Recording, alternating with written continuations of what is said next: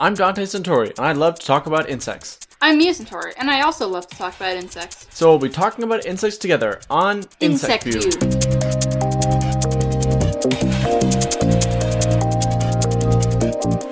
Hi.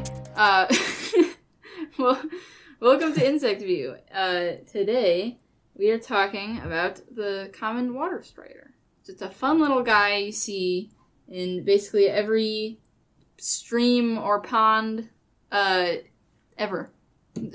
so Yeah, fun fact about water the water striders in general, the only the only marine insect or it might be the only fully marine insect, but there is a type of water strider that lives out Oh, in yeah? the open ocean. what do they do out there? Huh? Yeah, I don't know. They, they found some miles offshore. They they'll just be kind of hanging out next to some floating Good dead carcass, eating it. So. That's really yeah, really it's it's it's a good um it's good to know you know what you want out of life. And I think if you want to live Mhm. on a dead carcass in the middle of the ocean, that's you know that's that's that's your choice, and I think that's uh, it's beautiful. yeah, the the market is hot Yeah. for dead carcasses. Prices have Yeah, never people been love lower. dead carcasses. The time like is the now. Fed just lowered interest rates. Yeah. Now is the time to buy. So carve a little hole in that rotting corpse. Make it your own. Alright. As far as the actual bug though that we're gonna talk about, we're mostly talking about like the freshwater one. We're mostly going to be talking about uh, Aquarius remigis, which is the common water strider, and this is it's it's pretty common. You'll see it, it just like it looks a bit like a you know those chopped almonds. Um, I do, and now I kind of wish I didn't see the resemblance. So you you ruined almonds for me. They, they do though. They look a little bit like a chopped almond, you know. Uh, They do. It's very unfortunate. Mm, Yeah, but they're a little brown water strider, and their their Latin name is Aquarius remigis. They're uh, hemipterans, which means they're true bugs. So you can call if you call this a bug, you're not wrong because technically, if you call anything that isn't a hemipteran a bug, you're incorrect. well, a true bug. yeah, yeah, it's a they're, they're If true someone ever tries, to, if you're like, oh, look at this bug I found, and it's a ladybug, and then they're like, actually, it's not a true bug, you do have a license to punch them. Yeah, that that's yeah, but this this whole order is defined by they all have specific mouth parts. So if anything has piercing, sucking mouth parts, then it's a hemipteran. It's true bug. They're actually to get even more specific off of hemipteran. They're in the suborder Heteroptera, and Heteroptera is the kind of classic true bugs. The original flavor. Yeah, they're the original flavor. and th- this this suborder has the assassin bugs. It has leaf bugs. It has stink bugs. It has shield bugs.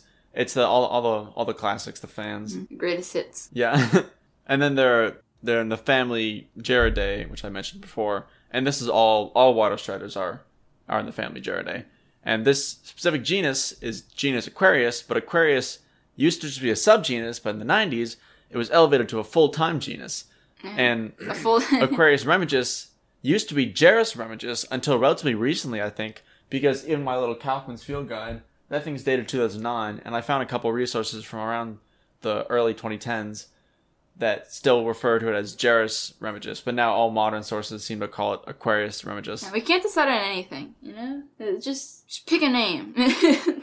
yeah. So they also uh, they go through incomplete metamorphosis. So uh, you were talking about the. Um, uh, yeah. So basically, it just means that you know they go through series of molts, and they basically just sort of get bigger and end up looking. They're just like tiny versions of the adults. Uh, they, they, they, they lay their eggs, uh, you know, below the surface of water on things like, just things floating on the surface or rocks, reeds, that kind of thing. Gotta kind of suck for like the eggs. Yeah. like, you know, your, your parents found a real great spot. Like, oh, the, the schools here are awesome, and the, the neighbors are all nice. Let's lay our eggs here, and then it get washed downstream, and you end up in like a little muddy pit. Yeah. You know. Yeah, we were, we were just talking about the earwigs, what great moms they are, and it's like, eh, Yeah, this is the complete put them on the opposite. rack. All right, honey, sit in the stick. Goodbye. and I'll never see you again because I'm dying.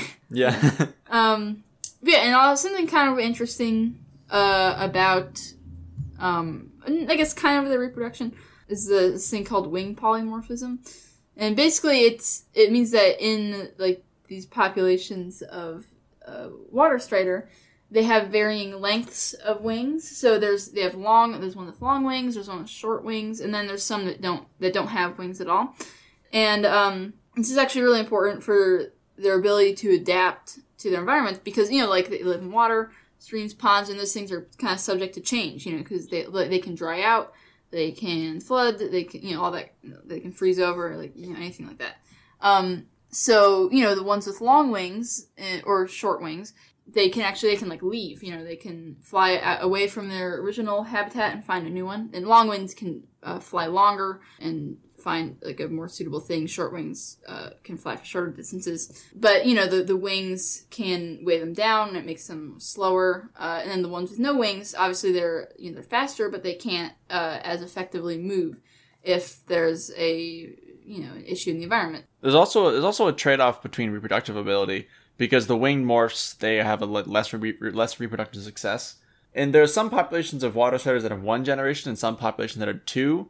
And a lot of the population with two generations, the first generation doesn't have wings and the second generation does because that's the generation that usually ends up overwintering or having to leave. Can you imagine if there's that kind of thing with humans? Like, I mean, I know there's to some degree it's like, oh, my- earlobes are attached or whatever. But if it's just like, yeah, uh, John over there, he doesn't have hair. Yeah, or yeah, if it's just like environment determined, like it get it got a little bit too warm, so all my hair fell out last Wednesday. yeah, yeah, it just it's just Lamarckian evolution where I just I, I I got someone to pull in my head, so I'm growing taller now. just cartoon physics. If I keep jumping out the window and smashing to the ground, eventually my bones will become yeah, stronger. that's exactly because how it works. they'll keep breaking and they'll be like, I can't, I don't have to break anymore. Yeah. You know, this is how it works. It's, it's I don't know why no one else has caught on to this yet. yeah, I'm gonna actually gonna do it right now. Yeah, go go for it. Yeah. Oh my bones! Oh my god, Dante, Dante. All right, he's dead. It's my podcast now. Um, okay, so another interesting thing about uh, the water strider. I'm back. Oh, okay. Well, I got excited. I thought it was my It, it, podcast. it didn't. It didn't work. It didn't work. It didn't work. Okay. Well, No. well, I kind of I took over the podcast while you were gone. You did? Yeah, Alright. I changed all the social media passwords. Um, I Oh, a you from. Well, I couldn't. icon. I couldn't access it anyways because my my hands are both broken. So Yeah. Well, it's, all right. I'm literally a talking head right now. Oh, I love that band. Mm. so yeah, so another thing about water striders. I mean, I I mean, I kind of knew some things about them, but I really didn't know that much. Uh, I was researching, and I was surprised to find out they were predators. I always just sort of assumed that they were like, oh, it's fun little dudes who probably eat pond scum or something. But no. yeah, I, I honestly never expected that either because it just didn't. Yeah, They they. like, I, they don't seem very predatorial. Yeah. Yeah, they actually they um they feast upon unlucky bugs that fall on the water surface, and then they grab them with their forelegs, and then they, you know, they just they suck out their juices. It's actually pretty brutal because I saw a couple of videos of like a larger insect falls in and they all just swarm it Yeah. and just completely suck it dry. Terrifying. They also they even do they they even, they even do cannibalism as well sometimes. well, like if they're in a stress, if there's not enough food or the area's drying out, they'll just start eating each other. and they they'll yeah they'll eat you know things like uh, mosquito larvae too that you know like Mm. aquatic insects that come to the surface like that kind of thing. So they're the good guys there. Yeah, they'll they'll just grab it by its little feeding by its little breathing tube Yeah. and pull it out.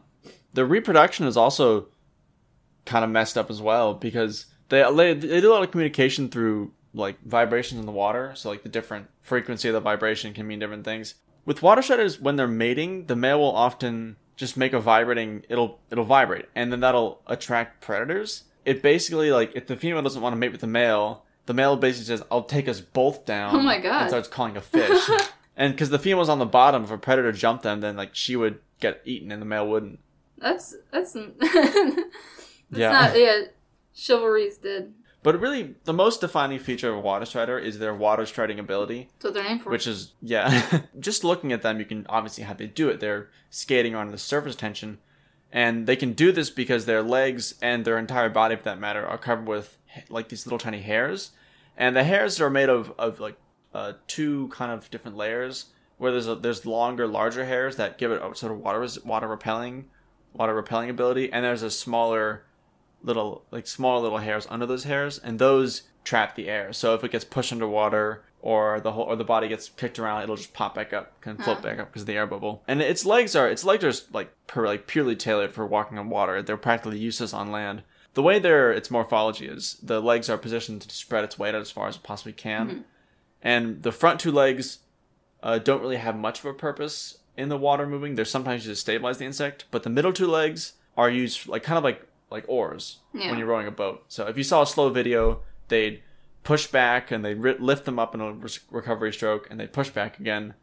And the two rear legs can be used as braking or almost like rudders, Yeah. pushing it around. Yeah, it's really it's really cool how to me how these kinds of like mechanical things evolve and I I feel like you see this a mm-hmm. lot in bugs, you know, where it's like, it's. I mean, there's amazing things that evolve in all kinds of animals, but I feel like with insects especially, it really feels like you're watching like a machine or something, you know? Yeah, because it's so like almost simple for lack of a better word. It's like it's like a But, thing like, that not much someone fluff could around build, Yeah. you know? Yeah. It's crazy. and they they even have like to and one of the ways they can propel by gain, they gain traction when they're propelling because they have a, this claw on their tarsi and the claw isn't it doesn't have the hairs on it it can penetrate the surface so they'll bring the claw and they'll push and it'll help push them forward and then they'll retract it when they're gliding so it doesn't it doesn't drag Yeah, that's I don't know. That's just that's really interesting. Mhm. Like, um, I ha- I wonder like how long it. You know, I mean, I know it's not like exactly how it works, but like I, like how long it took for that, like movement behavior yeah like what were the steps along the way like Uh, speaking of also the evolution, um, I was uh, looking up, you know, like when they first like uh, emerged, and it looks like it's around the Albian period, which apparently is at the tail end of the Cretaceous period. Which so I think it's kind of funny. Like they showed up, and then they're like, "Oh, hey, this is pretty cool," and then immediately there's a meteorite they just they open the door to the party everyone sees them like, oh, Oh, okay. great. Yeah, fine. I'll be extinct. I don't. All right. Well, that does it for this episode of Insect View. This one's a little shorter, but uh, hope you don't mind. You know, make sure to give us a review on iTunes and check us out wherever you listen to podcasts. We're on iTunes, Spotify, and also uh, on our website that you can. It's linked on our Instagram and our Twitter. Uh, you can follow us there too at Insect View Podcast. But thank you for tuning in, and we will see you all next week. All right, so this is us coming to you in post, and we actually won't be seeing you next week because we're going to be taking a bit of a short hiatus as we get back to school. Um, I'm going back to Cleveland State, and Mia's. I'm going to Ohio State. So there'll be a short The time, Ohio State. Yeah, University. but there'll be a short time. We're not going to be recording any episodes, but hopefully we should. Once everything, if everything goes smoothly, we'll be back to making episodes. But it'll be on a every other week schedule, as we'll have schoolwork to do, and we won't be able to devote all our time to this. So we've had a blast making these for you over the summer, and we continue to keep doing it for the foreseeable future. Thanks for uh, tuning in for our episodes while we're making them. Yeah, and we'll see you uh, sometime in the future.